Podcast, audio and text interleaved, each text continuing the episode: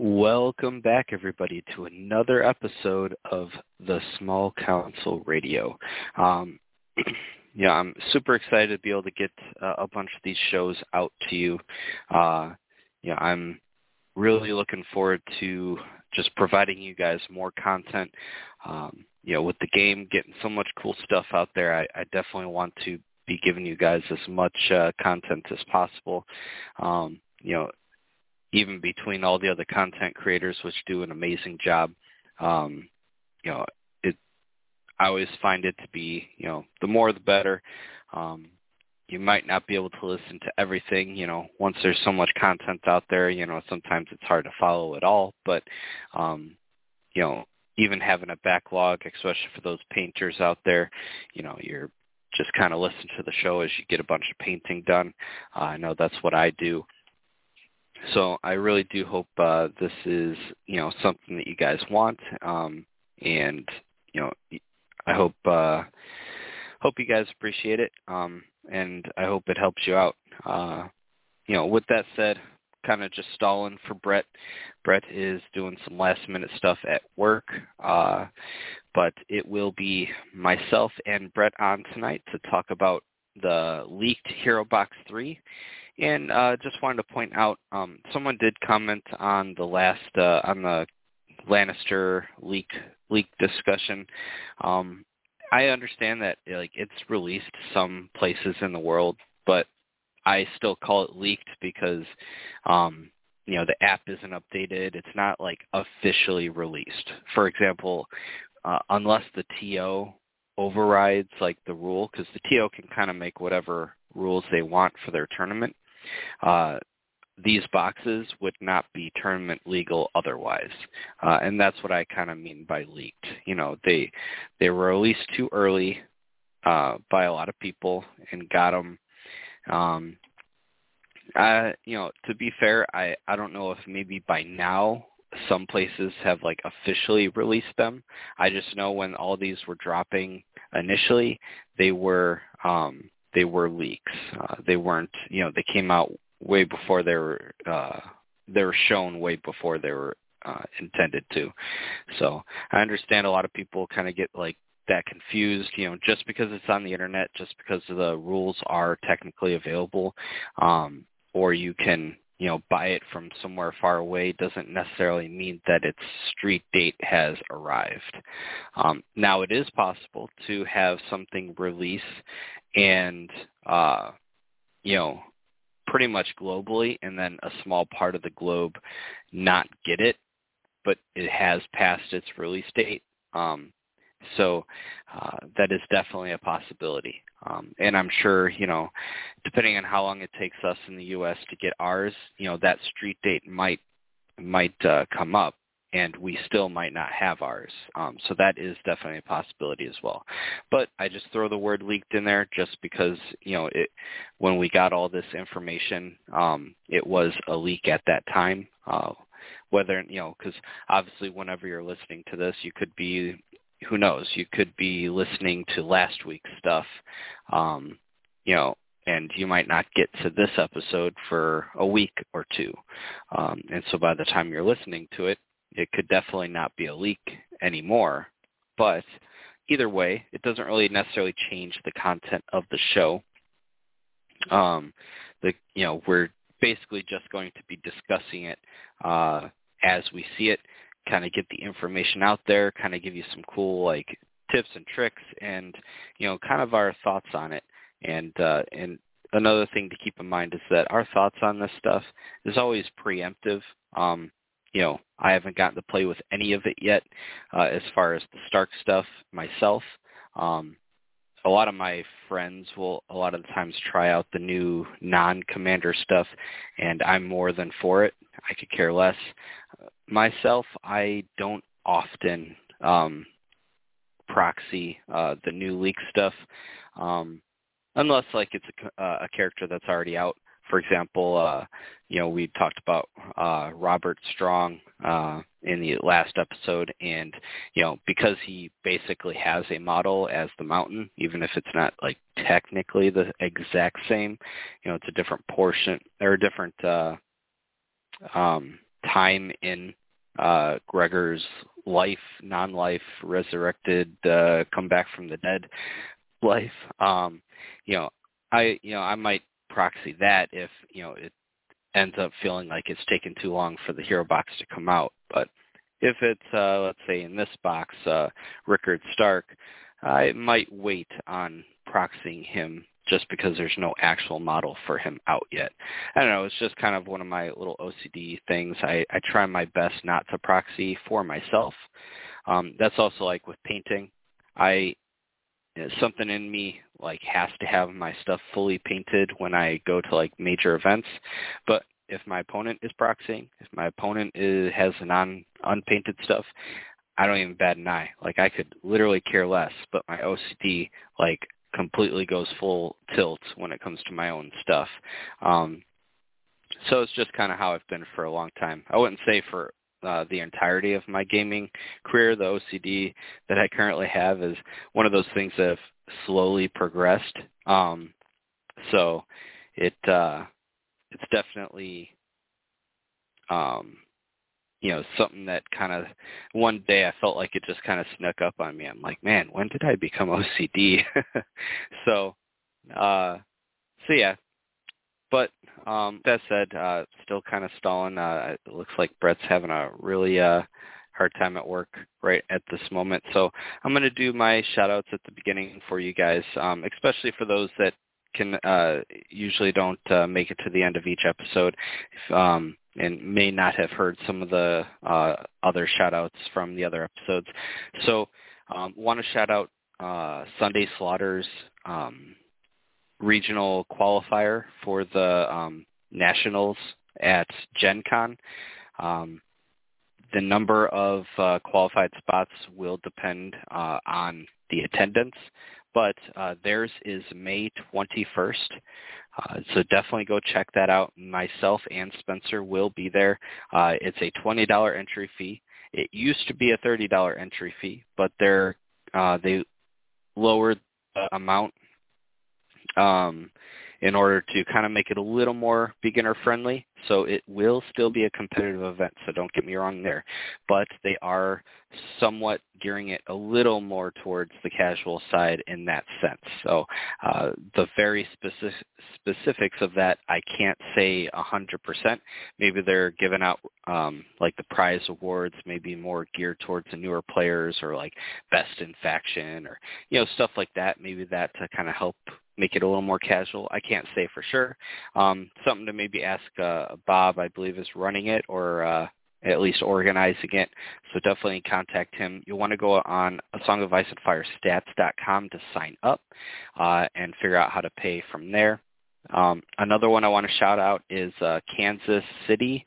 Um, let me just uh, sign on to stats here to see where exactly. I know we just talked about this in the Lannister episode, but um, is a qualifier there as well on June 11th.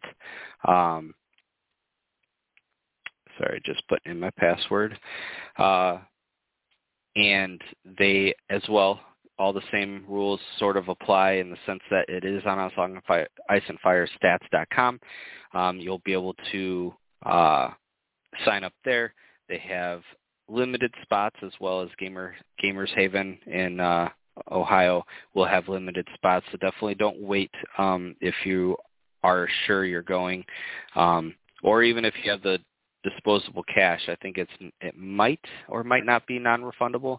But um, if you have the extra cash, what I like to do, even if I'm unsure, uh, I'll pay um, just to hold my spot. And worst case, if I have to drop out, they can get someone that's on the waiting list. They can get a little extra cash from me to go towards the prize pool, which I definitely don't. Me personally, I don't mind. You know, if I'm uh, if that extra money just goes towards kind of supporting the store and the event, uh, I'm all cool for that too. Um, but let's see here, uh, future events. So I apologize for the slight um, silence as I kind of look uh, for this event coming up. Man, so many good events uh, on this list. So there's also a New Jersey regional. Um, looks like uh, on June 11th as well. Um, let's see. I wonder. I know uh, Cyrus had just mentioned what it was called. Um, see, I see the Gamers Haven one there. There's so many awesome events coming up. So anyone who isn't on a Song of Ice and Fire stats.com, go uh, definitely sign up. Uh, make an account. You'll be able to input your. Uh, you can not only be able to build lists, you'll be able to input all of your data from all your games. Kind of collects all that data and gives you kind of how different factions and builds and stuff are doing.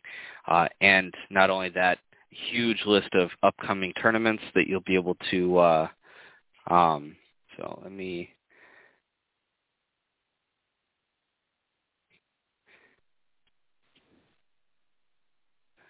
wonder if this uh, never even checked before if these dots are clickable on the map. Uh, I can't seem to find it. I don't want to spend too much time looking for it, but definitely uh, it shows that it's on there because they have like little dots on uh, like a world map of where all the events are signed up. There's definitely one there. It's uh, in Kansas in the Kansas City, Kansas, not uh, Kansas City, Missouri. Um, there is two, and they're, I believe, very close to each other. Um, so definitely check that out. Uh, and then uh, another one I wanted to mention is uh, that um, we are trying to get our Illinois qualifier. Uh, will possibly be on the same exact day as the Kansas City one, uh, June 11th. Uh, same with us as well. Um, I don't know if ours will be on stats. Uh, you know, our group just isn't like a stats group. Um, no one really wants to sign up, it seems like, and uh, so I might just try to do the extra work, collect all the data, and see if I can somehow submit it all myself. May take a little time. I don't mind doing that. I'll have to work with uh uh maybe I'll message after the show, I'll message uh, Mickey or Carlo and see about um trying to do that. But yeah, our group is just kind of they have nothing against stats. Uh they just are kind of stubborn in the sense they don't want to sign up all you know all of them don't want to sign up for accounts so um and i wouldn't say everyone but enough that you know we would have incomplete data. So i'll look into that. Um so uh, looks like Brett is going to be calling in any minute now. So um, with that said, I'll kind of jump into uh, the Starks and we'll talk about uh, the couple of attachments that have already been uh, a thing because of the kick, uh, Kickstarter models. Um, we will uh, just kind of get those out of the way. We have Maege Mormont, um, two-point infantry attachment, has go down fighting and unyielding. Uh, each time uh, a rank in this unit is destroyed, one enemy they are engaged with suffers one wound. Uh, and then this unit suffers minus one wound from failing panic tests for, tests for each of its destroyed ranks. Um, she's been out for a long time in this uh, version. Uh, the first unit I always want to try to put her in ironically, is Berserkers, and it will double up on the unyielding, which obviously doesn't definitely does not make her worth her points. She just has not seen almost any play in her current version. I'm sure some people out there absolutely love her. So sure some people out there have tried her and been like, oh, she's fine. I personally just have not had any luck at all uh, with her at two points with these abilities. Um, and it looks like uh, Brett uh, is on. Uh, how are you doing, Brett? Hi, Dave. Yeah, I, uh, I was thinking I could get home in time, but I underestimated that Indy 465 traffic a little bit. So just running a little bit behind, but I'm I'm here now. So no problem. Um, I don't know if you were hearing while uh, uh, in the background. Uh, we're just discussing Maege Mormont. Uh, what uh, what are your thoughts on Maege here? Uh, so we're discussing her uh, standard attachment, right? Yeah, just the two-point uh, standard attachment. Uh, let's see. Uh, you know, I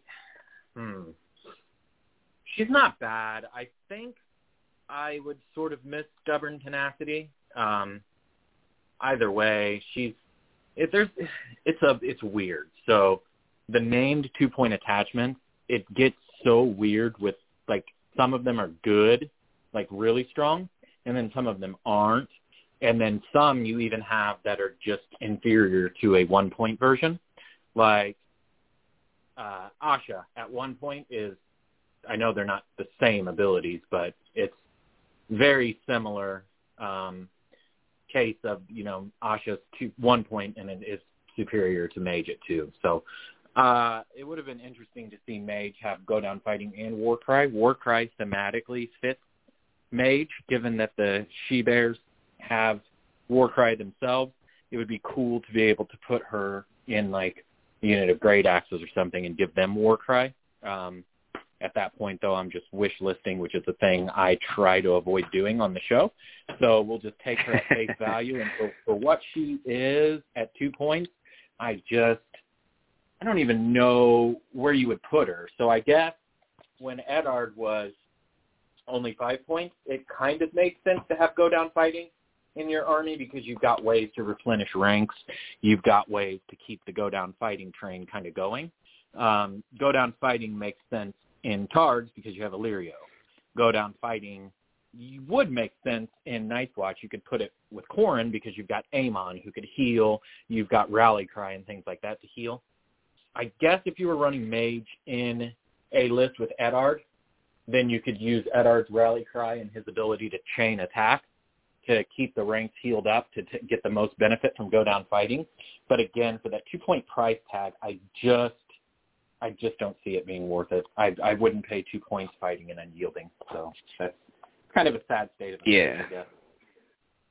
Yeah, and even as it is, and to be honest, with with as good as the other attachments are for Starks, even if she was one point, right? If they just dropped her to one point, I think she would still be fighting her generic Mormont vet attachment, and potentially even fighting like the Sworn Sword Captain, Rickon and Osha, uh, Bran for a point. And this is not even considering what they bring with a Dire Wolf being open. I think I think Rickon and Osha are worth a point even without bringing Shaggy Dog. And I think now, after the rework, Bran is worth a point without even bringing Summer. So she's fighting some pretty stiff competition. And then you start to get into the question of, well, am I running archers? Do I run a Crannogman Warden? Uh, do I bring Meera because hidden traps are better? It just gets a little bit crowded, and I think overall that's something eventually the developers might have to look into is, you know, some of the crowding at the one point. But I think if everybody is basically a point, then it's flavor for your list. But two-point attachments are just difficult right now, so I think she's suffering from that substantially. Yeah, and I was just about to agree that even at one point it'd be very difficult to run her. Um, but instead of like you were saying, instead of wish listing, I would just simply put it out there that I really just think she needs a redesign uh, in her current form uh, because obviously simply making her a one point I just don't feel like does it. Uh, so we'll have to see what they do with her. Um, you know, I understand why she's the same right now. Uh, I mentioned this in the Lannister uh, episode that uh, these hero boxes have probably been done and made and packaged for a long time now and I know that may seem weird to some people, but just the way a lot of this stuff works is, you know, they have this stuff done and ready well in advance, but they're not just going to release it the uh, instant that it's ready. You know, they have to have like these scheduled like um release dates, you know, work out all the logistics, you know, you know they don't want to just dump everything they have instantly so they have like the scheduled plan and sometimes with these uh 6 to 12 month updates you're going to see the uh stuff not really change even though um even though we may feel that it should have um, all right, so next up we'll talk about the other Kickstarter, which is Brynden Tully Vanguard Infiltrator, a two-point cavalry attachment. He has Mark Target, starter friendly turn, target one enemy in line of sight and long range, they become vulnerable. He has the uh, uh, which is an order, and he also has outflank. You may hold this unit off the table in reserve instead of deploying them when a friendly NCU claims uh, maneuver. You may replace that zone's effect with deploy one unit from reserve fully within short range of any flank table edge. Um, I think it's decent. Uh, two points for what we've seen other things have. Two points is a little hefty, uh, but that said, it's not out of the realm of like, you know, it's not so egregious or anything that I would never see this taken. Uh, one thing I think I kind of like them in is just the reduced cost of the outriders. Uh, for eight points, I know it seems like a lot, but if you can outflank those outriders in the back, uh, they have ambush, which gives, or sorry, uh, panicked and weakened when you charge the flank or rear, and that marked target is going to let you get all three tokens if you granted if you want to mark the unit that you're about to charge. Um, so it's definitely uh, definitely a great attachment. Um, like an auto include, definitely not. I don't think it's that strong, but I think it's it's kind of I, I would venture to say right where it needs to be. Um, Outflank is a tricky ability. Uh, it's one of those abilities that is very easy to um, counter but if you use uh, if you have it, it also can essentially change the game itself, which is probably why it needs to be easy to counter because um, you know outflanking and then just like changing the game that easily with no easy counter to it uh, could become a problem. So, uh, what do you think, Brett? How do you feel about this attachment? Yeah, it's not bad. Um, it's Mark Target is good. It's a good, strong ability. Um, I would put it at a point. Um, I think they're they're making outflank worth a point, and I guess I guess this is one where they just kind of maybe had to exercise a little bit of caution because of the simple fact that you can outflank Tully Cavaliers or Flayed Um, they probably were concerned about that being a little bit too strong. Uh, and so they went ahead and priced him at two so that that combination would be 10 points, which is a quarter of your army, and there's no guarantee that you can even deploy them in round one, and your opportunity cost for deploying them in round two might be fairly substantial.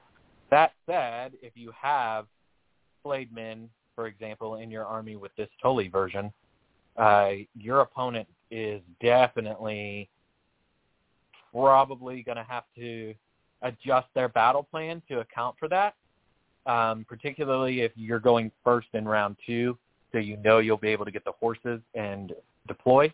Um, they're, if they're not prepared for that, if they haven't done something to be prepared for that, they could be in trouble having flayed men behind them.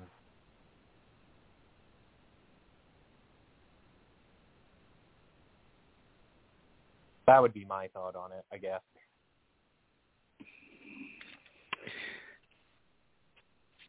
All right, so um, we can move on to Rickard Stark. He is also a two-point attachment. Uh, where is it? Yep, two points. Uh, none of these attachments have any restrictions on the back of their card. Uh, he comes with Stark Fury, which is when this unit is performing a melee attack before rolling attack dice, this attack gains critical blow and sundering. After completing this attack, this unit suffers two wounds, minus one for each of its destroyed ranks, and uncontrollable rage. When this unit activates, it can charge an enemy. If it can charge an enemy, it performs one morale test. On a failure, it performs one charge action on the nearest valid enemy and counts as have rolling a 6 for all charge distance dice. Um, I would say I not, am not sure that uh, he's going to see much play at two points. Now, if this again was made way before uh, the changes, and that's why it says Stark Fury. If this is, uh, is it Winter's Bite, the new basically Stark Fury effect that's on Sworn Swords and Eddard's Honor Guard. Now I could definitely see um, that ability with Uncontrollable Rage being worth two points. Um, but Stark Fury uh, is just it goes back to that kind of the problem that it was before. Um, just all the similar timings, uh, and then dealing all that damage to yourself. So I could maybe see um, the next update just basically swapping, keeping him two points, and then just swapping Stark Fury for Winter's Bite. Um, because it seems like they're going away from all this self-harming for the Starks and just keeping the the, uh, the theme that uh, you get better as you lose ranks, which I think was fine. You know, um, you didn't need to also hurt yourself, and you know your your opponent was already hurting you enough. You know, at least that was their goal. I would hope. Um, so you didn't need like self damaging in order to get your effects. So it was already, you know, fine to have just your effects be progressively better as you lost ranks. Um, so I don't know. We'll have to see uh, if they keep it as Stark Fury or if they change it to Winter's Bite. Uh, but I would say personally, at as is with Stark Fury, I can't see myself running this attachment. But with Winter's Bite, some of that potential in certain units could be really, really good. What do you think, Brett? Uh, I think it's actually interesting if he keeps the Stark Fury that gains critical blow and sundering. Um, I know that you would be doubling down on the critical blows, but being able to give the Stark Sworn Swords Sundering is pretty solid. Wait, I don't know. Maybe not. maybe not. I was gonna say you could just take mean, the lieutenant, well, the Stormcrow lieutenant. yeah, right. You could just do that. I, I think yeah is, is is an easier way of going about that. So I'm kind of outthinking myself a little bit here. Um, I mean, it would be decent in Berserkers, right? It's sundering and critical blow on Berserkers isn't isn't really bad. Um, yeah, but that uncontrollable rage is almost never going to trigger, and you actually want that to well, fail. Well, I just, I just don't really. That's an ability I just don't really rate. I mean, I don't even know that, and I'm and you know that I'm usually critical or anything like that. I just don't even know if that ability should cost points. like, yeah, I was thinking the use same it thing. to your advantage, but they can, they can, your opponent can also use it to kind of bone you. You know, you can yep. put a unit that you want them to charge, like uh like Fins. You know, it's kind of a, a taunt that you don't have to pay for it. Like if you park Fins with Dire in front of a low wall or stakes or something, you want that unit to charge into you to trigger Thin Supremacy. Uh, you want that unit probably charging Guardsmen. You know, there's uh, there's instances where this ability can be used against you, and so then you're you're basically you're they're they're giving Stark Fury as a point, and then they're giving you that ability and, and costing it a point. And I just it's again, I just think that whole package could come for one point and it would be better and it wouldn't be like overpowered or anything. I think their attachments are really all of them, all three of the attachments we've discussed I think are overpriced a point. I could definitely see that. Um yeah, I agree that uncontrollable rage has an, uh, as many downsides as upsides, and that should kind of offset and just make it, you know, essentially like a free ability, um, because it can come down to is simply losing the dice roll for deployment um, because whatever whenever you deploy this if you have to deploy first and you have the same amount of drops as them you they can easily put whatever they need across from this unit to force it you know potentially force it to charge that thing um, which you know could be like the exact opposite uh, type of unit you want you know charging it. Um, for example, if you did put him in Berserkers, like you were kind of mentioning, um, you know, granted they'll probably pass that uncontrolled rage, but um, you know, Berserkers, one thing they don't want to charge is like low value target that has lots of like free hits, like Faithful with their uh, the ruler Faithful, um, which can like final strike you and uh, and their uh, faith token effect for hits, or things with Counter Strike and uh, because berserkers don't hit that well initially. So you could definitely uh, find plenty of ways to make uncontrolled rage work against you. So I, I agree with that point that I think all three of these attachments are overcosted. Um, I understand, like you were saying, Brynden Tully uh, probably err on the side of caution for two points, but Rickard, uh, Rickard and uh, Maege definitely uh, one point too much. So a little disappointing, but uh, as I always say, you know, uh, I have faith that CMON will uh, take all this into consideration. They'll wait till they have the data that they need, and uh, they'll change things that need to be changed. You know, they're they're not like super stubborn that they're just like, you know what, no, screw it. Let's uh we're gonna keep them at their point cost and leave it at that. So um we'll see what they do with it. Um you know, maybe they already even have it in the works. Maybe they're like, all right, these cards are already printed, but here's what we want to do with them with the next update.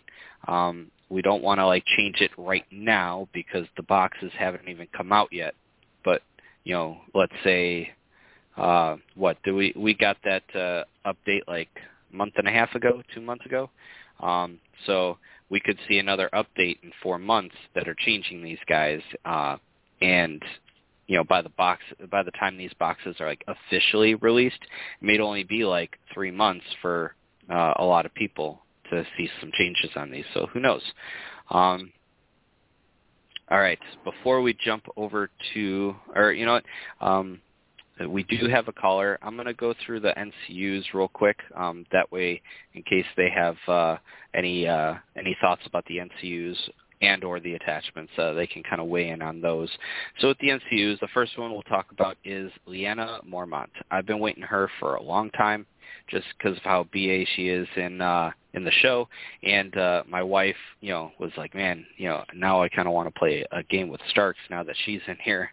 Um, she has she is uh let me just make sure I'm right with the points here. She is four points. She has the influence uh, of when influencing a friendly unit, it gains the following based on the number of destroyed friendly combat units. Effects are cumulative. Uh, so right off the bat, with no destroyed units or more, because um, they are they do all stack, uh, the unit she influences will get plus under morale test rolls decent right away. You know, you can uh, a great synergy with some uh, Mormont uh, um, she bears, given that morale, so you don't necessarily have to take Rickon uh, to help that war cry go off initially before the you know anything starts dying. Um, one or more destroyed units will also get that morale plus critical blow. Uh, two or more autom- automatically pass all panic tests. My opinion, best one on the list. Even better than the next one, which is three or more destroyed units may re-roll any attack dice. Uh, this is this could be pretty nuts. Late game, four points for this, and you know you could, uh, it may incentivize you to run one or two dire wolves to kind of uh, trigger this uh, list faster, because you know, let's say you throw this on a unit of uh, this uh her her influence a unit of berserkers. Um or sorry not berserkers uh um you know a, ba- a, a great option i think would to ma- maximize some of this would actually be uh possibly like uh um bloody mummer skirmishers because their kind of big weakness is that uh that morale and if you're automatically passing all those tests, you have, let's say, like seven dice hitting on threes with rerolls and critical blow. Um, you know, you could really be, uh, you know, and there's so many different potential uh, combo potentials with uh, with this card. So, uh, what do you think, Brett? Oh, for me, she's.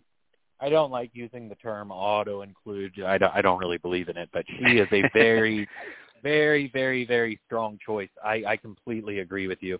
Even when she starts with with no destroyed units, she's strong. Uh, the plus one to morale test from an NCU kind of makes me miss my old High Sparrow. You know, um, definitely has strong synergy. Uh, you can stack it with Rickon and Osha in a unit to get plus two. So suddenly you've got she bears, you know, that are doing Warcry on a four plus. Uh, I like her influencing great axes. Great axes are already tankier than some people think. You know, a four plus defense, five plus morale with unyielding is very, very strong. Obviously, they've got offensive potential. Uh, once you get to two tokens, excuse me, if you're running great axes with a sworn sword captain, you could be throwing, you know, seven attack dice, making them vulnerable. Getting re rolls and critical blows with Sundering is pretty strong. Uh, I quite like it. Um, it's something I would want to tinker around with, but you can really, I don't think anywhere that you put her is bad. And then as you mentioned, uh, the third, the, the or the second destroyed unit being by far the best. Just auto pass on all panic tests. That is so so good because this meta still kind of revolves around panic. If you've got a Stark unit that can go throw out all of these attacks um, and it's automatically passing panic tests, it's a very, very good counter into free folk who still rely on shit panic damage to get their work done. And this kind of just shoots them in the foot, which makes me happy. Yep.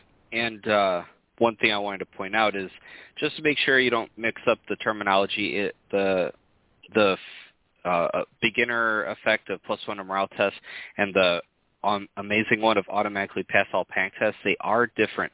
So uh, at automatically passing all panic tests is just um, panic tests are a morale test, but morale tests aren't panic tests, if that makes sense.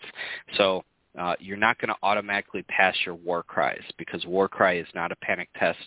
So there is a little overlap between those two abilities, but not completely. So that is important to note.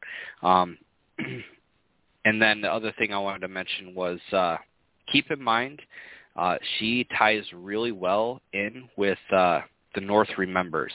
Because remember, the North Remembers attaches to a unit and will only start affecting your unit once something is dead. But when it does, you're going to get uh, highest attack die value at all times.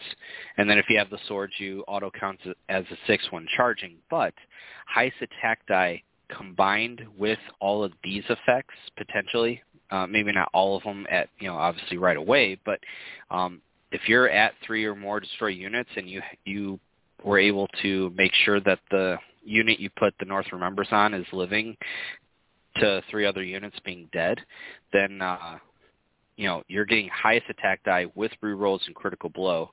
Um, you know, like uh, Brett was saying with great axes, you're going to have, I believe, seven dice. Um, let's say you're at last rank, you're going to have uh, seven dice uh, hitting on threes with rerolls and critical blow, ignoring uh, minus three to their armor save because of the way the great axes work um, is going to be insane of a combo. Um, uh, with that said, we'll jump over to Eddard Stark. He is a uh, six-point NCU. Um, important thing to note is Lyanna does specifically call out friendly, uh, destroyed friendly combat units. The reason I mention that is because with Eddard Stark here, he has Price of Honor. At the start of any turn, you may destroy Eddard. If you do, target one enemy NCU. That NCU cannot activate and loses all abilities until the end of the round. Um, and the reason that's important is you can't run Eddard with Lyanna, kill Eddard, hoping to trigger the uh, another count on Lyanna's uh, scoreboard. Um, which I think is fair. Um, you know, it's her ability is already that great that running Eddard to be able to do that would be uh, really good. Anyways, um, he also has an influence ability, which is when influencing unit, each time this unit is targeted by an NCU ability or tactic zone, you may cancel the effect of that NCU or zone. Um, I'm kind of indifferent about him. I think he is fair at six points, but then again, um, he is not going to be easy to use. Um, uh, I'll let you start this one off, Brett. How do you how do you feel about Eddard here? I think he's great. Um, he's not auto include by any means, but he's a tech piece that you bring to, in particular, you're bringing him to shut down Night's Watch. Um, they can't be targeted by the zone or an NCU ability, so whatever unit you would influence him is from any Aemon healing and any bag healing. So the only way that unit's healing is if they're bringing conscripts or if they've got like rally cry or something in the army or take the black, I guess. But the big thing is with Night's Watch, a lot of times when you're trying to get over the hump of getting rid of their unit, you knock them down to like five or six wounds. You open up with an attack on the swords. You think you're going to get them. You don't get them. And then Aemon goes to the bags and they spring back up six you know, so they were at five or six. You knock them down to two. Aemon brings them back up to eight. Then you definitely don't get them with the next attack. And then it's like the whole process over and over again. Can you get enough in there to finish them off? When you pop Eddard down onto the swords and attack them, you've effectively cut off their lifeline at that point. It's really, really good counter, in particular to that, which you think of things that are really strong in the meta, and being able to to topple a top dog like that is huge. But additionally, if you're playing against Greyjoys, they're also a strong meta army that has a lot of healing that makes them very difficult. You're, they're not going to be able to put Blind Baron on that unit. And additionally, since they can't be targeted by NCU abilities, they're cut off from Windermere healing as well. That's huge for, for cutting off the head of Greyjoys. So there's two What is that? top, We never die? well, they can be targeted by that because it's a card, right? He blocks Well, it says, oh yeah, it's a zone or uh NCU. Sorry. So I was thinking. Yeah, ta- no, he's I- not. I he's made not, this mistake yesterday too. So not tactics Yeah. card, tactics zone. Yeah, if he could stop tactics cards, he would be crazy good. He might push into the realm of like, I mean, he would be super Barristan Selmy at that point, right? Because he doesn't even come off. He's already Oh yeah. He's already kind of like super Barristan in the sense that, you know, Barristan can block a Windermere token, but then Barristan's gone. Eddard blocks Windermere tokens. I mean, they just won't, they just can't even target them with it. Um, so that said, there's two pretty strong meta armies, pretty strong uh, list builds and ideologies that make those armies very strong, and he just cuts the head right off of them. Um, trying to think if there's anything else. Like, I, if you're playing against Drogo, a lot of the issue is that assault orders can char- target Drogo for a free charge. So you can place Eddard on Drogo. No assault orders for Drogo. No Illyrio heal for Drogo. Um, no bag heal for Drogo. I mean, so there's three. I mean, the Drogo build, we all know it, it lives and dies by Drogo. If you get rid of Drogo, you can beat it. If you can place Eddard and block the Illyrio healing, block Tycho healing, block assault orders, you've got a pretty good chance to pop to pop Drogo. And I'm sure I could keep going. I, I can't think of like with free folk, they don't real like you could block Lady Ball, but that's not going to be game breaking because normally they've got enough units that they can, you know, make something else work. So it's not really working against them. You you wouldn't special build for for them, but um, let's see, Night's Watch, Targaryen, you can uh Greyjoys. early, early game, you can uh uh let's say you're going first, you just you take Eddard on the the letter, get your cards and uh let's say weaken their lance cav and then you put Eddard Right. on that lance cav Correct. because now they can't Yep. take the bags to take the token off early game. Right, and they can't Catelyn to take the token off either. So yeah, that's pretty strong too um, against Lance Cav. I'm sitting here thinking with so with Baratheons, it's kind of niche, but you could you can put him on your own unit to block Melisandre, but specifically you could put it on the unit that you know they're using as a Melisandre battery, like the unit that has Stannis, the One True King, since he has um, Iron Resolve and Dauntless, I think is what he's got they're trying to do the mail bomb on him so that he just heals one of the wounds back. So you can cut that off. Um, and then on the on the Renly side, if you put Eddard down, you can block a unit from healing from the Penrose token. So then you can kind of like it's if it's like, hey, I've almost got these champions of the stack dead. I want to claim the swords, but they're going to Penrose me off of the swords, and I don't want to heal these champions of the stack back. If you've got Eddard on them, they can't heal. Yep. Yeah, so I I changed my tune a little bit. I agree with you completely that uh I'll probably be running him quite a bit um uh just for his influence. You know, the price of honor is just like Qhorin Halfhand in the sense that it's just a bonus. Granted, uh Qhorin Halfhand's in my opinion is a little better um uh, in that in that one particular case, the the just the killing yourself for an effect. But I think uh, influence effect is probably way more useful than Qhorin's. Um, but yeah, at six points, he is a little hefty, but I think uh, he's going to be uh, one of those NCUs that uh, you know Starks haven't had a lot of this trickery type of play. So if you're like solely a Stark player, you're gonna I think you're going to have to run him a handful of times to really find the ins and outs of of the way he operates. Um, you know, you can I think uh, him in like a Howland build could be pretty cool because Howland has a lot of like ranged and you know trickery stuff that uh, you know he could fit probably you know he's going to fit right in no matter what list you kind of put him in but i think uh i think like a howland commander with uh eddard stark would be pretty cool.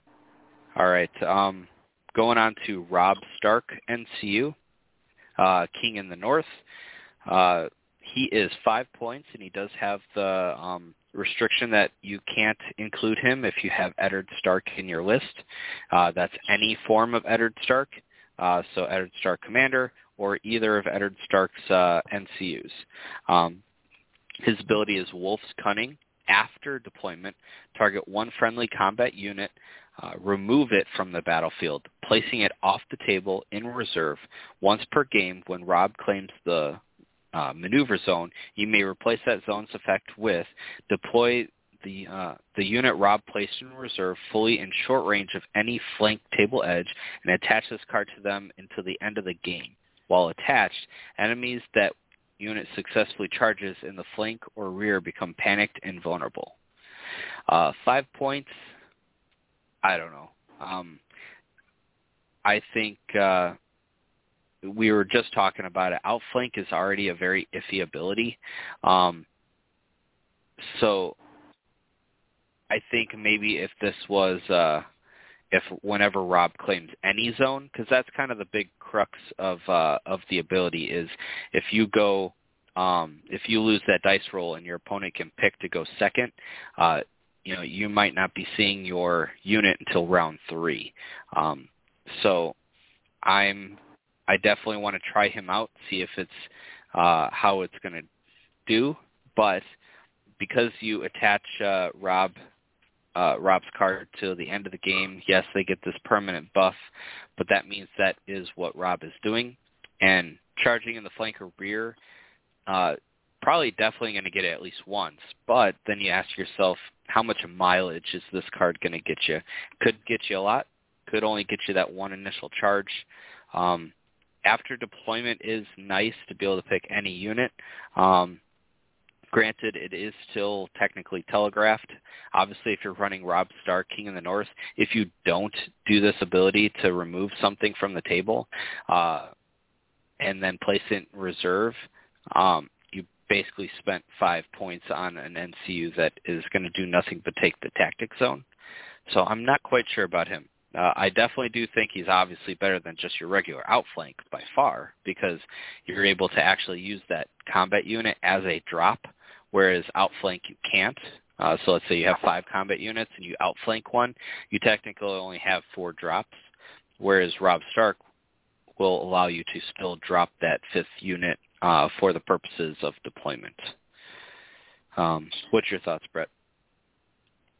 Uh, my biggest issue with him, maybe it was a design choice to kind of keep it in check. Uh, my biggest issue with it is if you play Targ, can only outflank off of the horse. Robb can only do it once per game.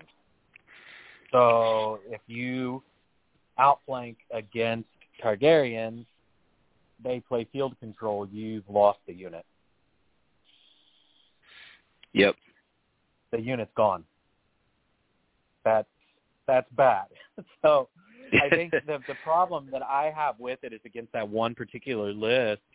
If you're playing any Targaryen that's not Belwas Commander, I think is the only one that removes field control. You just you can't even take that risk because you use Robb's once per game effect, then they make you replace it with field control. That unit's gone. There's no way to bring them back on. It's, yep, that's I a great just, point. I, I'm I'm sure that it was it has to be a design choice, right? Because they have to know about this. They have to know how how field control works. So they had to have made that choice and said, well, you know, there's there's an ace for it. You know, there's an ace, and that's Targaryens. You know, um, you just don't use this ability against Targaryens, or you take the risk, and it's a huge gamble. But they're not like blissfully unaware. So this was a design choice. I'm sure that it was done because, as you mentioned, it's a very powerful ability because you get to deploy your whole army the way you want. Your opponent reacts to your deployment, and then you have the freedom to say, "Oh well, you know, hey, I like I like how weak this flank is over here. I'm gonna I'm gonna outflank these bastards girls." And you don't have cavalry on that side of the field, so you're either going to spend your time wasting an activation to turn around, or I'm putting bastards girls behind you, or it's Tully Cab or it's Flayed Men. It's any unit, whatever you want to put back there. If you you've got the freedom to look at their entire deployment and say, "This is the side that I'm going on." Heck, even um, I can um, see it. Even outflanking some uh, Stark bowmen, uh, just way in the back, like yep. so far back that like they're going to have to detour a whole unit away from all the objectives to go get them. Um, Yep. So I definitely see there's there's so many cool things you can do with Robb. Don't get me wrong, and I'm definitely going to try them and try a bunch of cool things. But yes, definitely, as you were saying with field control, my problem is I've always had a problem with field control. Such a cool card, but I don't like the interaction with basically, you know, stuff like this when I use a card to replace a zone and then you use a card and say, okay, no, it's actually this and you lose your effect or card think they need to add like a clause in there with field control where it's like, okay, if you if you try to change the zone, my card trumps yours, but it like goes back to your hand, or your effect just doesn't take effect. It you know, and you still can do it later. Um, some may think that that makes field control not very good. I still think that trumps their plan. Uh, it gives you a weakened token. It uh, they're only shifting a, a whopping three inches uh, and can't even like you know pivot or anything. So I still think field control would be a very strong card. Um, but my problem with it is basically times like this where you have a tactics card that's replacing a zone or an effect that's especially once per game that is now gone. Um, and I think uh, let's say they change field control to be what I'm mentioning, then you wouldn't have as big of a problem with Robb Stark uh, King of the North here is that you would delay it a turn, but still have another try to do it next turn. Um, or I would even say change it to be where um, Robb Stark's is uh, once per game if you control the maneuver zone.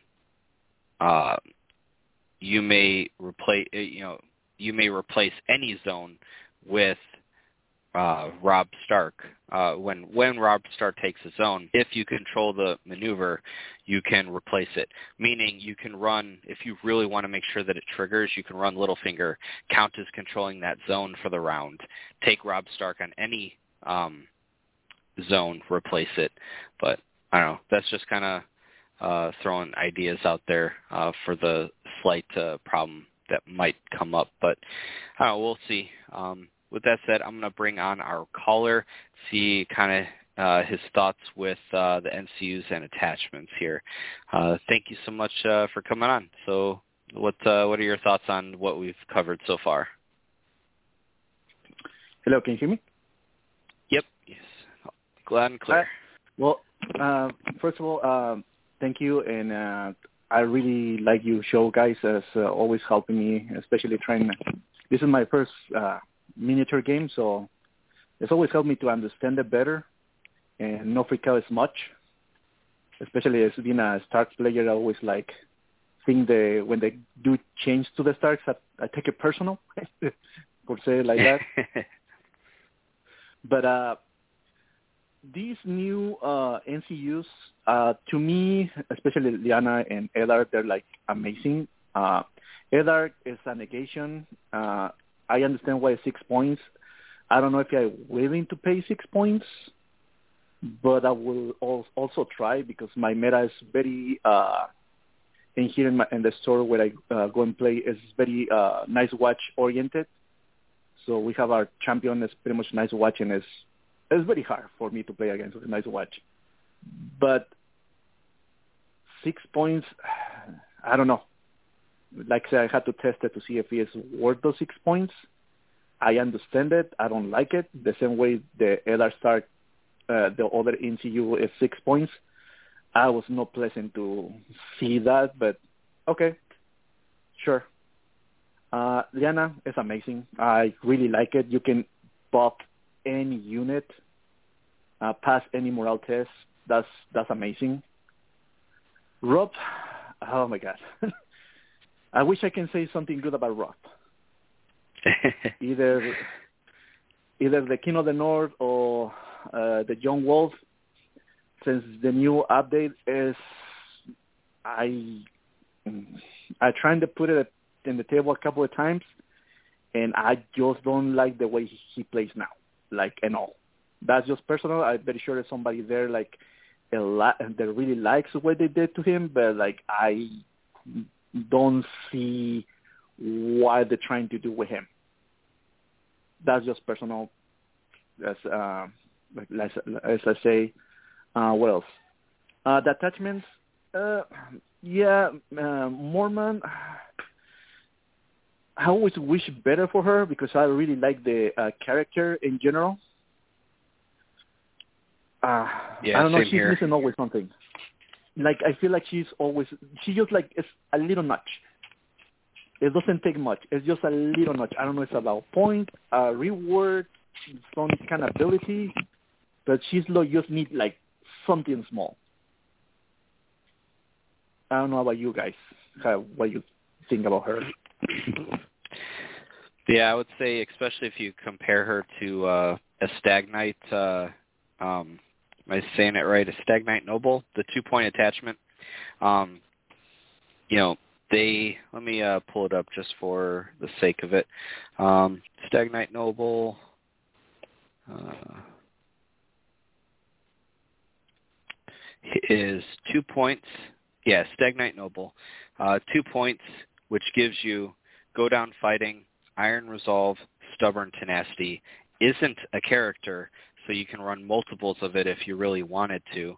Um, and then you have Maege at the same cost, which also has Go Down Fighting, but paying essentially equal unyielding for the same as Iron Resolve and Stubborn Tenacity, which is funny because Iron Resolve is, in my opinion, better than Unyielding because Iron Resolve is all the time whereas unyielding is only after you've taken ranks uh, uh, in damage.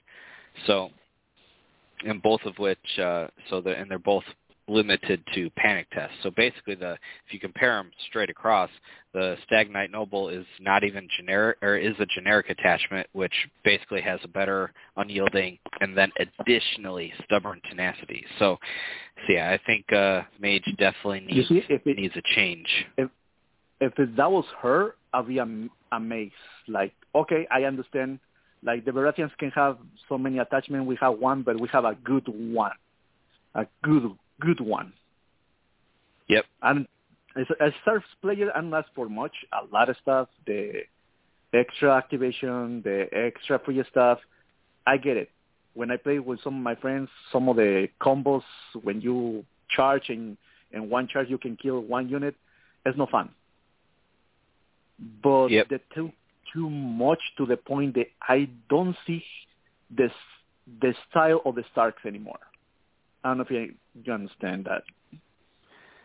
I think it's helped a little bit since the update, like changing uh, a couple of those tactics cards and then uh, Stark Fury to Winter's Bite. Uh, I feel like right. a little bit of fresh air has been pushed back into Starks. Like I've been super excited to play him, but prior to that update, yeah, I was feeling a little down about Starks. Um, it always felt clunky because of those interactions. So I definitely have high hopes at the moment. But yeah, some of these uh, attachments are not all that great and probably won't see a lot of play, but we'll have to see.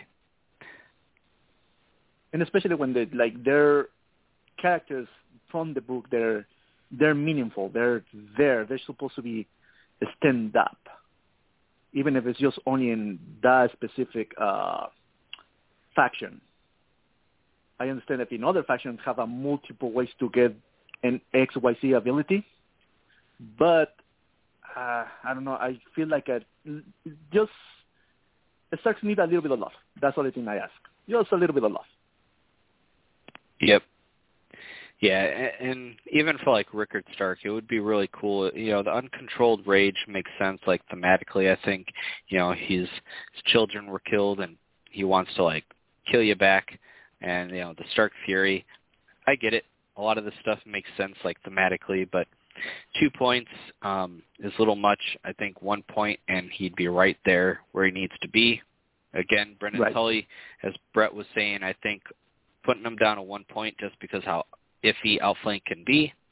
And then Maege Mormont, personally, we we'd already mentioned it. Putting her down to one point, I don't necessarily think think uh, fix, fixes her. She might be worth one point, but – when you compare it to all the other one pointers, I still don't think she's going to see much play.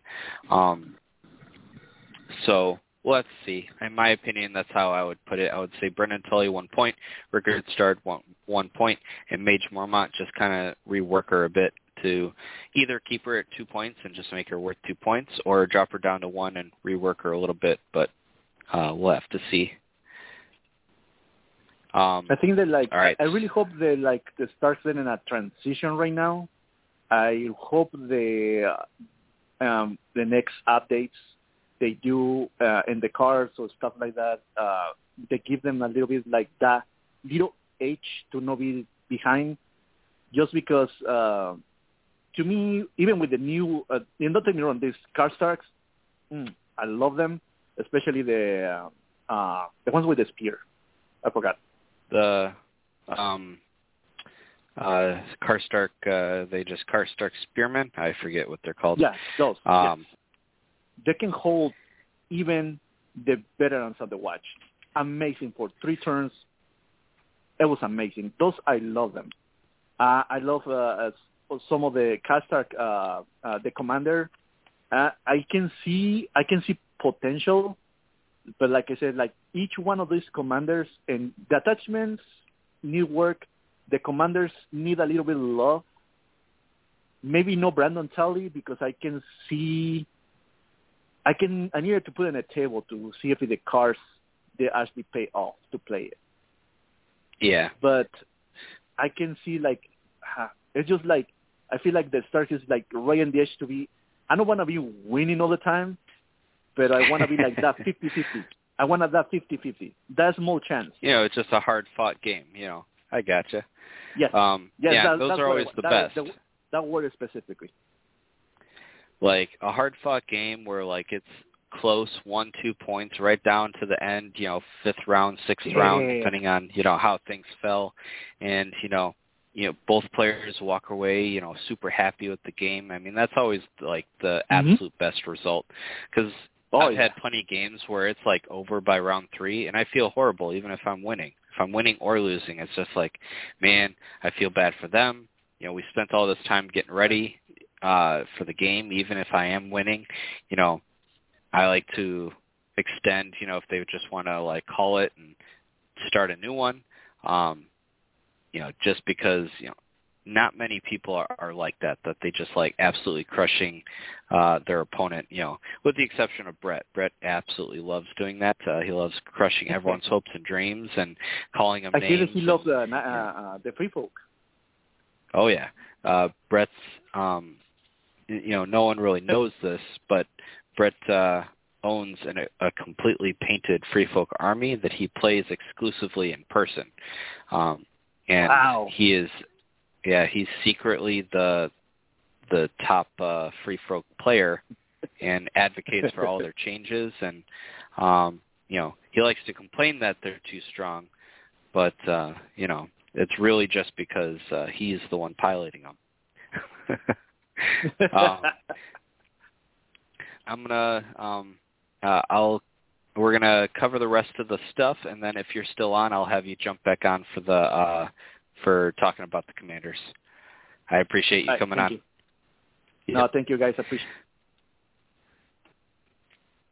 Um, all right, so uh, to uh, kind of wind it down here, we're going to be talking about Brynden Tully, Outrider Commander. We also have Maege Mormont and Rickard Stark. Uh, so we'll start with uh, Brynden Tully, Outrider Commander, because he is already a current uh, commander that you can choose from. Um, you know, we've already kind of discussed him, but we'll just kind of run through him real quick and give our uh, current updated thoughts. He has the Order Sentinel. After another friendly unit in long range is attacked, this unit performs one charge or maneuver action. If charging, it must target the attacker. Uh, an exclusive escape. Uh, this unit may reroll any retreat distance dice. Enemies this unit disengaged from may not pivot and become weakened. His first uh, uh, card is Marshal, uh, which is when an unengaged friendly cavalry unit activates once this turn. If it if that unit would perform a maneuver action instead of performing that action, it may restore three wounds and res- remove one condition token.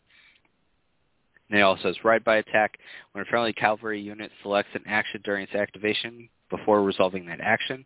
As its action, that unit may perform one march action. Even if engaged, it may move through enemies during this march. Enemies it disengages from may not pivot. After completing this march, one enemy it moved through suffers one wound plus one wound for each of that enemy's remaining ranks. Then he has Ride 'em Down. When an enemy ends a maneuver, march, or retreat action, target one friendly cavalry unit in long range. That can charge that enemy. It performs one charge action on that enemy. If it is successful, charge uh, if it successfully charges that enemy, instead of performing a melee attack, that enemy becomes panicked and suffers two hits for each remaining rank in this unit.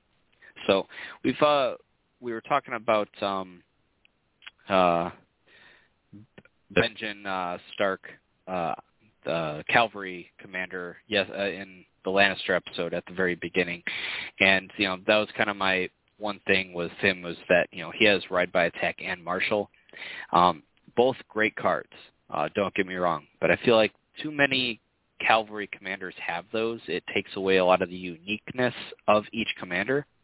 Um, granted, ride them down, super awesome card. Um, unfortunately, it doesn't uh, it doesn't seem to be as useful as it um, as I would like it to be, but like one of my favorite things to do with it is charge uh, my opponent and then use it when they attempt to retreat from me.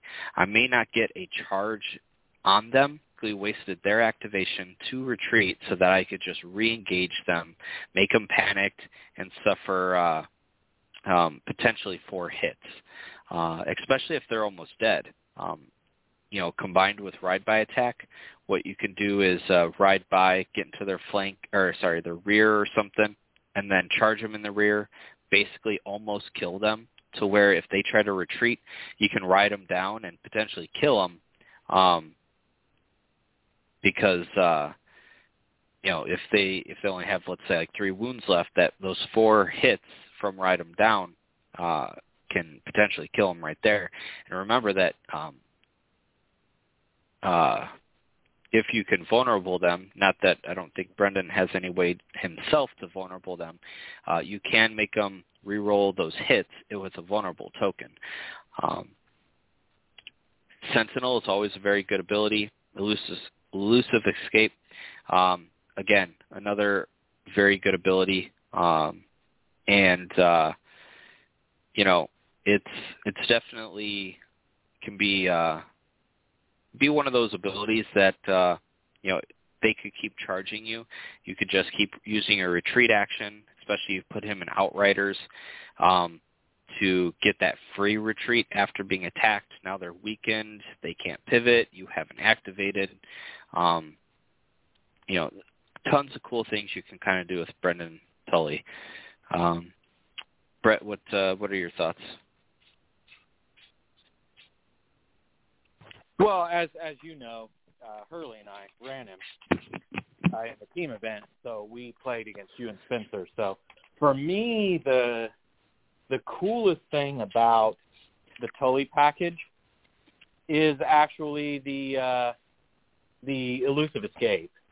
So you can get into a situation where, uh, you know, if you're running like Petyr Baelish or something, you don't even have to be running Pete. But uh, basically, you can put the Tully Cav in a position to where your opponent doesn't want to get charged. Best thing that they can do is charge into you um, to prevent them from being charged by the Tully Cav. And then you play elusive escape. You put a weakened on them. They can't pivot, so you retreat either out of their line of sight or um, you know in a spot where they uh, they can't charge you with another unit, and you'll easily get into their flank, and then you can just wait and do it whenever you need to in the round. It kind of gives you the convenience because if you set it up right, their opening action for the round is to charge you that you don't charge them, and then they're kind of just stuck there.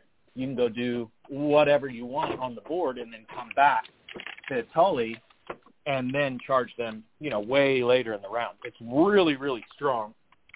And in a lot of cases, they don't really have much choice but to charge you. Again, like I said, if not, you'll just charge them. So it's pretty strong. The elusive escape is kind of the winner for me.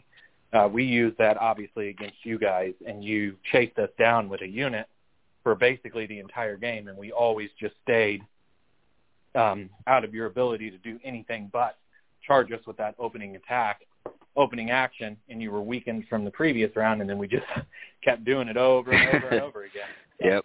I think I think it's strong. Um, and you know, granted, you had the R'hllor faithful, so we didn't really want to engage you, but just the fear of us being able to charge you kind of kept you honest.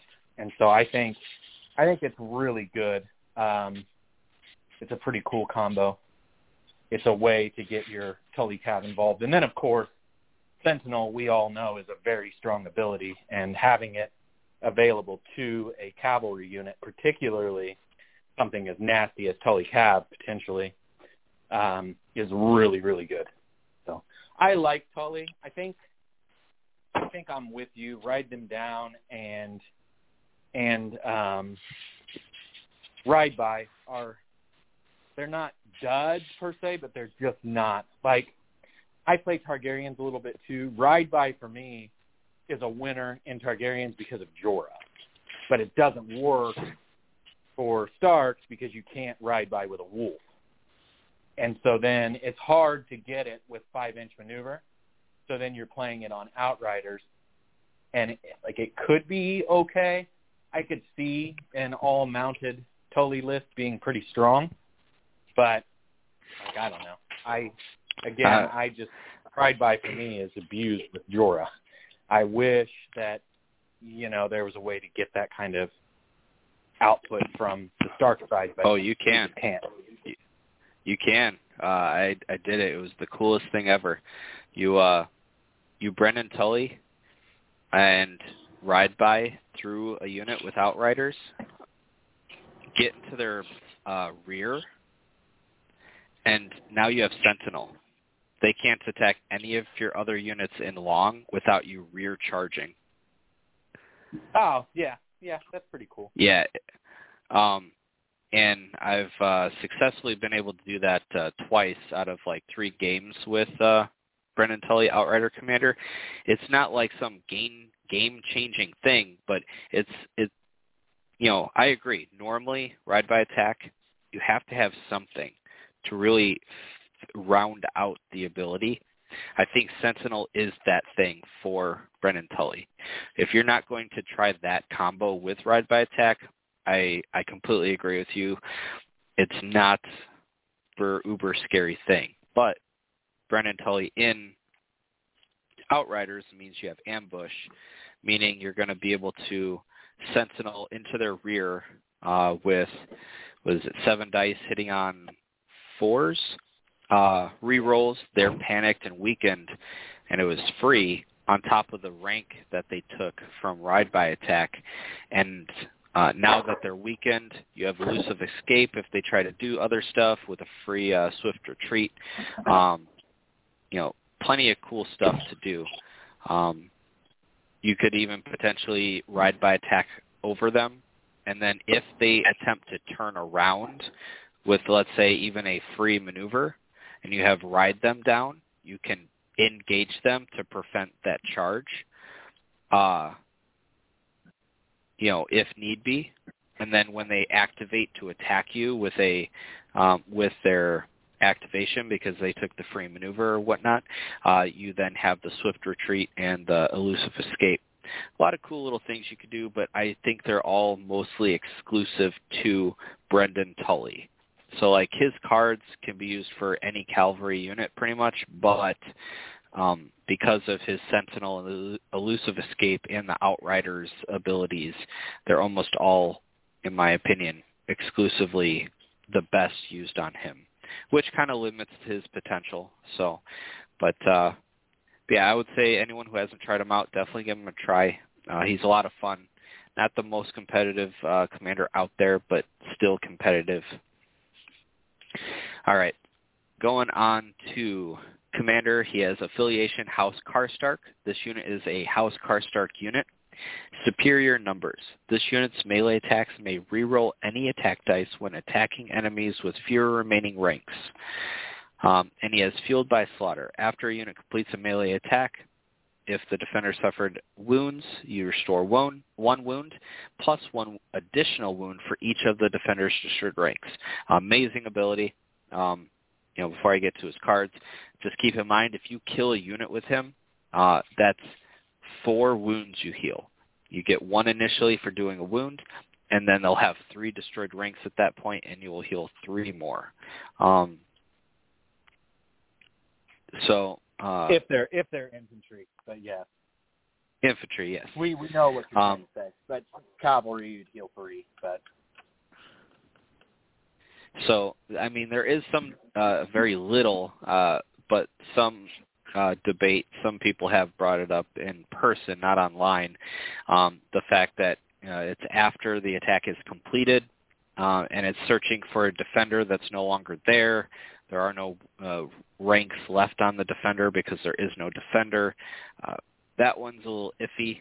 Um, so just keep that in mind. You might encounter that if uh, if you destroy a unit and then you're like, I heal four, and they're like, well, no, you can't. Uh, just keep it in mind.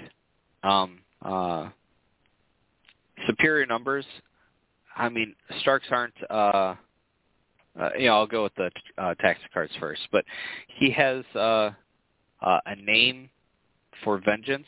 Start of, uh, of any round, target one friendly combat unit. This unit performs one attack action. If this targets a House Karstark unit, it gains plus one to hit. After completing that attack, your opponent may activate one NCU uh, Karstark Retribution. When an enemy unit is performing an attack before rolling attack dice, if this attack targeted a House Karstark unit, attach this card to that enemy until the end of the game. Otherwise, attach this card to that enemy until the end of the round. While attached, each time this unit completes an attack, they become vulnerable. Each time a rank in this unit is destroyed, one unit engaged with it restores two wounds. Um, and then he also has Taunt. Uh, when an enemy combat unit activates, target one friendly unit in short range. If that enemy can charge this unit, or can charge that unit, it performs one morale test with minus one to their roll for each remaining rank in that unit. On a failure, it performs one charge action on that unit. This is their action for the turn. If this targeted a House Karstark unit, that enemy also becomes weakened on a failure. Um, overall, not too impressed. Um, I know uh, um, our caller was mentioning uh, Karstark Spearman. Personally, that is the unit I hate the most in the entire game. Uh, easily. And that's only because their ability, you're paying a lot of points for that extra armor. If your opponent out-activates you, uh, and I can say this from personally playing against them probably six times now, never once, never once have they gotten their armor because I just literally outweight them and they don't hit hard enough for me to even worry about them hitting me before I hit them. So I just literally wait until they are forced to make any action, not even activate. They can't even take the ta- uh, tactics board to retreat or uh, attack me, nothing. So that unit, not too impressed with. And the Karstark Loyalists, I think that's what they're called, in my opinion, are just a worse version of um, Stark Sworn Swords. Um, you have the precision over critical blow, so there is a, a slight difference in role, but more often than not, that critical blow and what the Sworn Swords offer is much better. Um, so with that said, these extra abilities for things being Karstark really only going to take effect with whatever unit Rickard Stark goes in because he'll make that unit Karstark. Um, taunt as a card. What was that? Dog's that What'd you, what'd you oh, say, I Brett? I'm, I'm sorry, I unmuted. I'm getting ready to go get married, so I was telling, I was telling Charles. Oh, you're good. So, taunt uh, as a card, really good, especially with that a- added effect of if it's a Karstark unit, they become weakened. Um, I I know a lot of people are like, oh, taunt as a card, that's stupid. I would say if it didn't have that weakened um, part for being Karstark, and again, probably only if you're running Rickard Stark um, in his unit in some way to really uh, push through uh, the advantage of that. Um, I wouldn't say it's some amazing, ridiculously good card, but I think with that added effect, taunt as a surprise, you know, they might obviously know that you have it um, somewhere in your deck, but never they can't just plan the whole game being like, well, I have to avoid taunt at all costs. Um, so you'll be able to surprise them with a taunt at the right opportunity to really make it worth being a card. Whereas, let's say, War Cry as a card, I think is, uh, I wouldn't say horrible, but it's definitely like you, you go, man, I could just run a unit or attachment that gives me War Cry, you know, a card as War Cry isn't like a big deal. Taunt, or let's say set for charge, can be very, very useful. Um, a need for vengeance. Again, this card, plus one to hit on either the Loyalists or the Spearmen. I don't know if that's even worth it to let your opponent then be able to activate an NCU. So really this card, again, is only going on Rickard Stark, um, in my opinion, on whatever unit you put him in. And then lastly, the um, Karstark Retribution. Um, you know, continuously vulnerabling your opponent every time uh, they complete an attack is really cool. Um, granted, it's reactive, or I don't know if reactive is the right word. It's based on your opponent making a certain decision, um, which could be a strength. You know, it could be like, man, do I want to attack? I become vulnerable. Uh, but I'd rather be more of a proactive uh, ability to where I have a say in when they're going to become vulnerable, then again, them becoming vulnerable after attacking you means that potentially when you go to attack them, they'll have the vulnerable already on them. Um, so there's some ups and downs to that. And then the added effect of uh, um, healing makes this card uh, potentially really good, but you're going to really want to attach this card um, uh, when uh, House Karstark is attacked. But that's why what you could do is uh, Rickard Stark and something taunt your opponent into you, and then because they're attacking his unit weakened, you can Karstark Retribution to attach to the end of the onto Rickard uh, from that uh, weakened charge. They become vulnerable, and you're healing that too. You attack with Fuel by Slaughter, um, making you uh, probably heal back to full um, potentially. You know, I could definitely see him in like great axes would be a really cool uh, um, thing to put him in. Granted, great axes want to, in my opinion, hover around that two, uh, you know, second rank to get that minus two to uh, armor. You often don't need minus three, but it is kind of cool when you have it. But uh, you know, getting like uh, North Remembers or something on there, like Catelyn, to let you attack at max dice, but also be at two ranks. Um, granted, then again, superior numbers kind of goes right against that, unless like you can be at two ranks and kill your opponent. So I don't know. Maybe uh, maybe great axes aren't the best spot for them. But uh, with that said, I'll uh, leave it over, or I'll uh, get your opinion, Brett. What uh, what are your thoughts of Rickard here? Well, I'm driving. I'm driving a very loud car, so it's going to be You're even good. worse than normal. um, I think I just I just don't see him really taking the place of any of the other star commanders that are already good. Um, I don't hate him. I I actually like the. I think it's a need for vengeance. It's a pretty cool card. Um, I think it's got some pretty cool play. I like Rickard and Bastard Girls. I think it seems to be a pretty nice home for him. Um, as you mentioned, I don't personally love the Karstark Spearmen, but I do know couple of people that I talk to that are running them, and they're really, really enjoying them. So, um, you know, I you know, one person's not good is another person's favorite unit. You know, um, so it's it's hard for me to know how they're using them because I haven't watched them play. But it's just it, I don't know. He's he's okay. I just for me it's they've got Robb, Eddard, Howland, and Greatjon Umber who are so strong in my opinion, and I don't think he measures up to those four. And then even after them, you've got kind of like on your bench, right? Uh, you've got Rodrik and Tully Commander, Tully Foot Commander, or the Mounted Commander, who are both, who are all three relatively decent. And then even still, you've got Ramsay, Roose, and Vargo, who are all good in this current meta. And I think Daario actually works for Stark. So it's kind of like they've got a pretty deep stable of good commanders that are worth giving a shake. And maybe maybe Rickard has something that I'm missing. Maybe you're missing it as well. Maybe someone will prove that he's strong.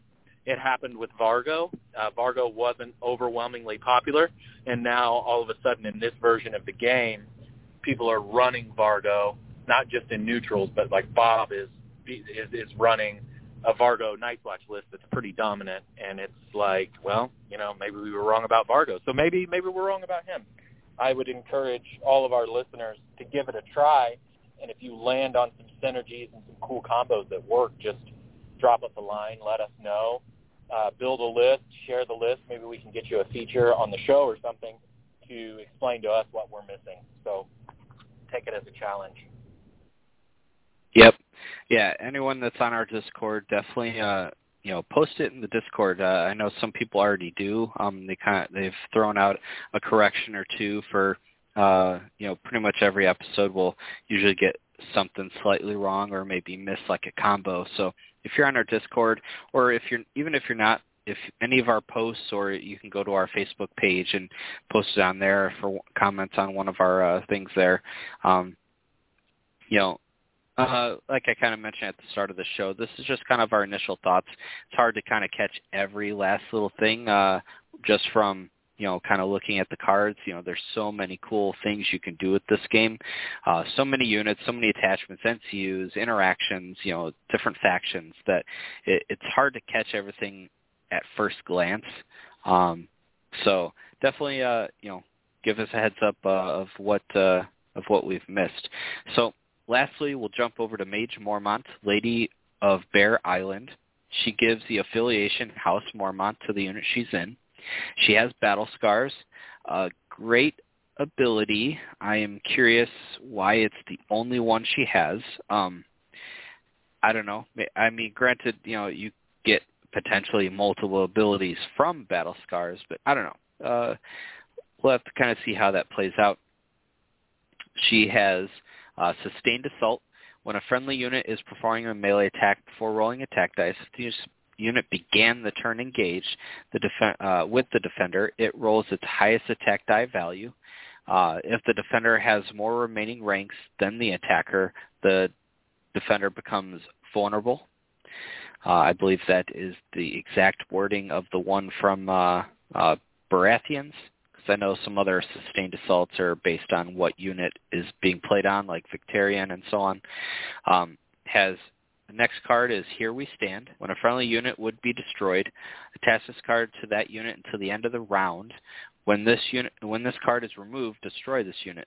While attached, each time this unit would be destroyed, it performs one morale test. On a success, it is not destroyed but remains in play with one remaining wound.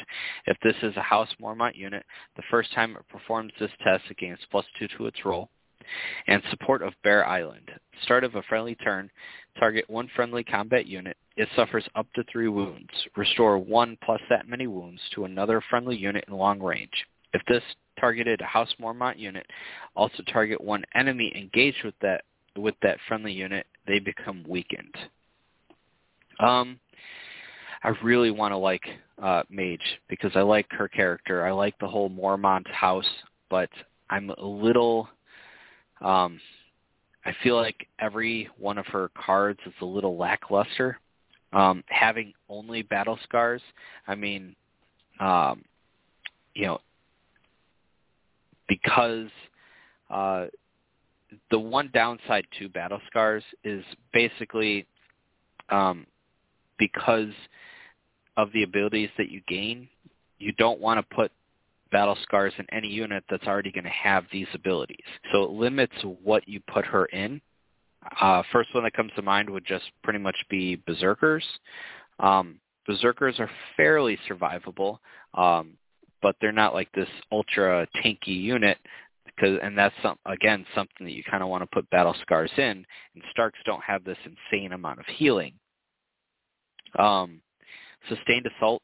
Um, most people don't really care for this card. It's decent, um, but the fact they have to begin the turn engaged and then have to have more remaining ranks to get the other effect.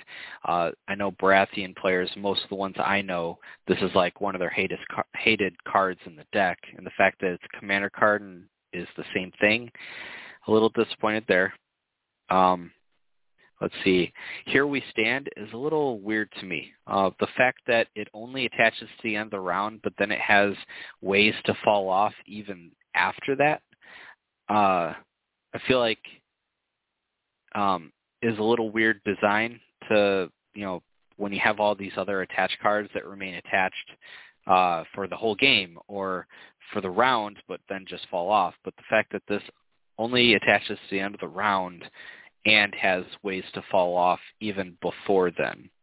Um, so again, a card that could be game changing, but you're going to really want to put it on a high morale um, unit to really make sure it doesn't fall off before that end of the round. Um, I do like that it has the when it would be destroyed, so it's a free, I believe, uh, attach this card to the unit. Um, so it does save your unit at least once automatically because I believe you don't have to take that morale test on the first time you would have died because the the trigger for that would have already have passed to force you to take a morale test. Um, but uh, you know, and then I would say that more than likely that plus two to your morale test roll um, on the first time it happens. I would hope that you're not potentially almost dying three times all in one round, but it is possible. Um, so I don't know. Here we stand. I think is a good card. It just has. It's just weird that it even has the potential to fall off um, when you have things like uh, what is dead may never die and ways to really get around it um, to stay alive. Uh, whereas this, I don't know. I think it would be completely fine if you just said um, attach this card to them uh, uh, until the end of the round. To, I mean, I guess the upside to this is that um, you can keep coming back or keep staying alive. Whereas, uh, what does dead matter? So I guess you know I'm gonna uh, kind of retract what I said. You know, I understand why this card. You know, the more I look in and read this card to myself, back at you know to you guys out there, um, that I kind of understand the design space for it, and I would say this card is really cool. So it's to potentially the reason that it could fall sooner is because it keeps working. Every single time you're almost destroyed, you keep coming back with one wound, assuming you keep passing your morale test. So I, I see you now. Um, uh, what it's meant for, and I like this card a lot, so I'll take it back there. Uh, and then support for Bear Island. Um, it's basically a slightly buffed um, supply aid, uh, which again, kind of going back to uh, what we are talking about with taunt and war cry and um, uh, uh, set for charge all being in tactics card form. I don't know how I feel about uh, basically making supply aid a tactics card when you know you have conscripts out there for five points that just have it innately. Um, it can definitely come in handy, especially you know you take wounds away from a berserker unit, heal something else, put berserkers down. So there's some uh, some nice application to the card. So um, I'll I'll reserve this card, like my judgment for this card, until I've had a chance to really flesh out the combos with it. Um, so I don't know. Overall, a decent commander. Um, I don't. I will definitely be playing her and trying to really uh, find where she fits. Because uh, maybe there's a build out there that I'm not thinking of where she just suit like really shines. Like maybe like half Umber, half Mormont uh, units. Um, so I don't know. We'll see. Uh, Brett, what's your thoughts on Maege here?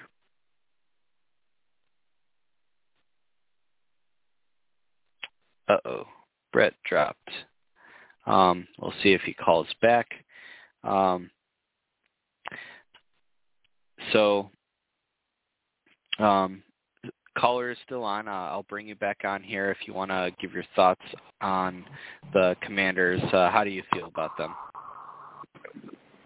Uh, sure. Um, first, uh, Karstarks. There, I, I feel like we're missing a, a piece of the puzzle.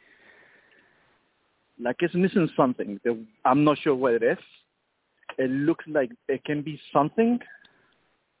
They give him more potential. They give him better, a different way to play it.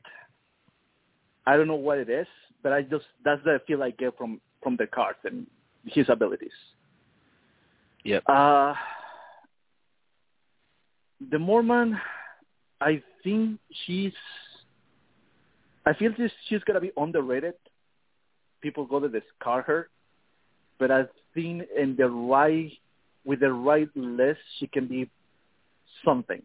Because the way you say uh, she works in the uh, berserkers, but she also works with the uh, regular uh, Sworn Swords with critical vicious sundering.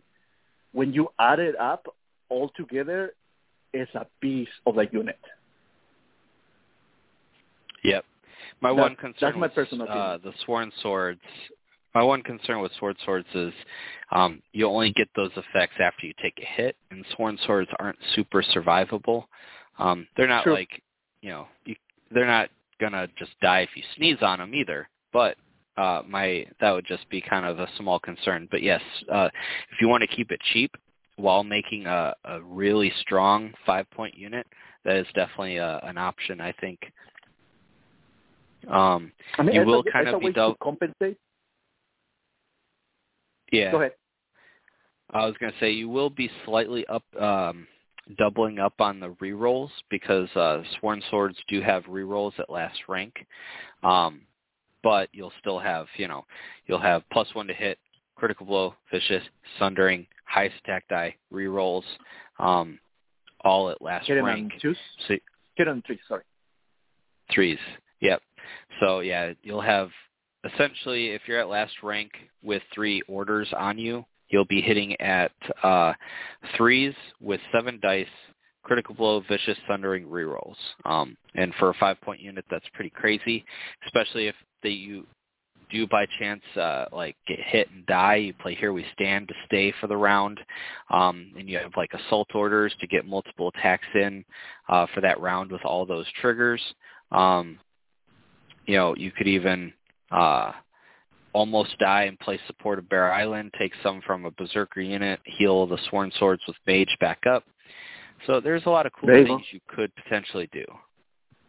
Right, right.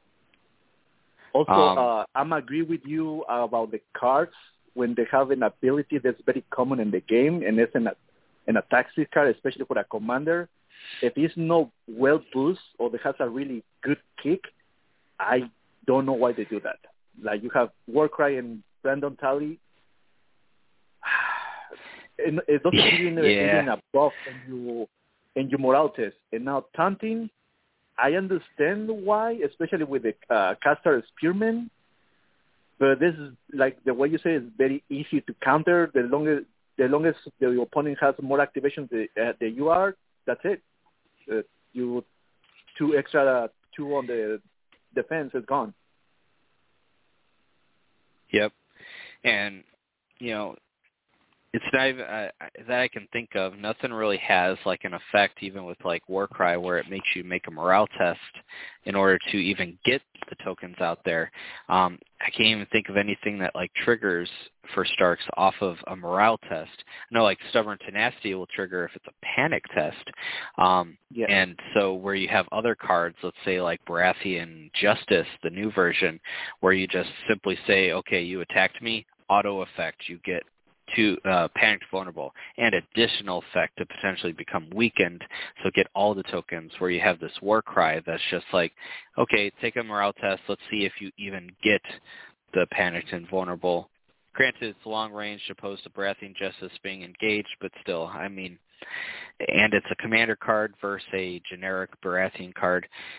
But yeah, I, I get your what you're saying. You know, having these cards as commander cards always seems a little lackluster. So, um, we'll kind of have to see how it goes. Uh, I'm still excited to get them on the table and try them out, and uh, you know, see see how they play.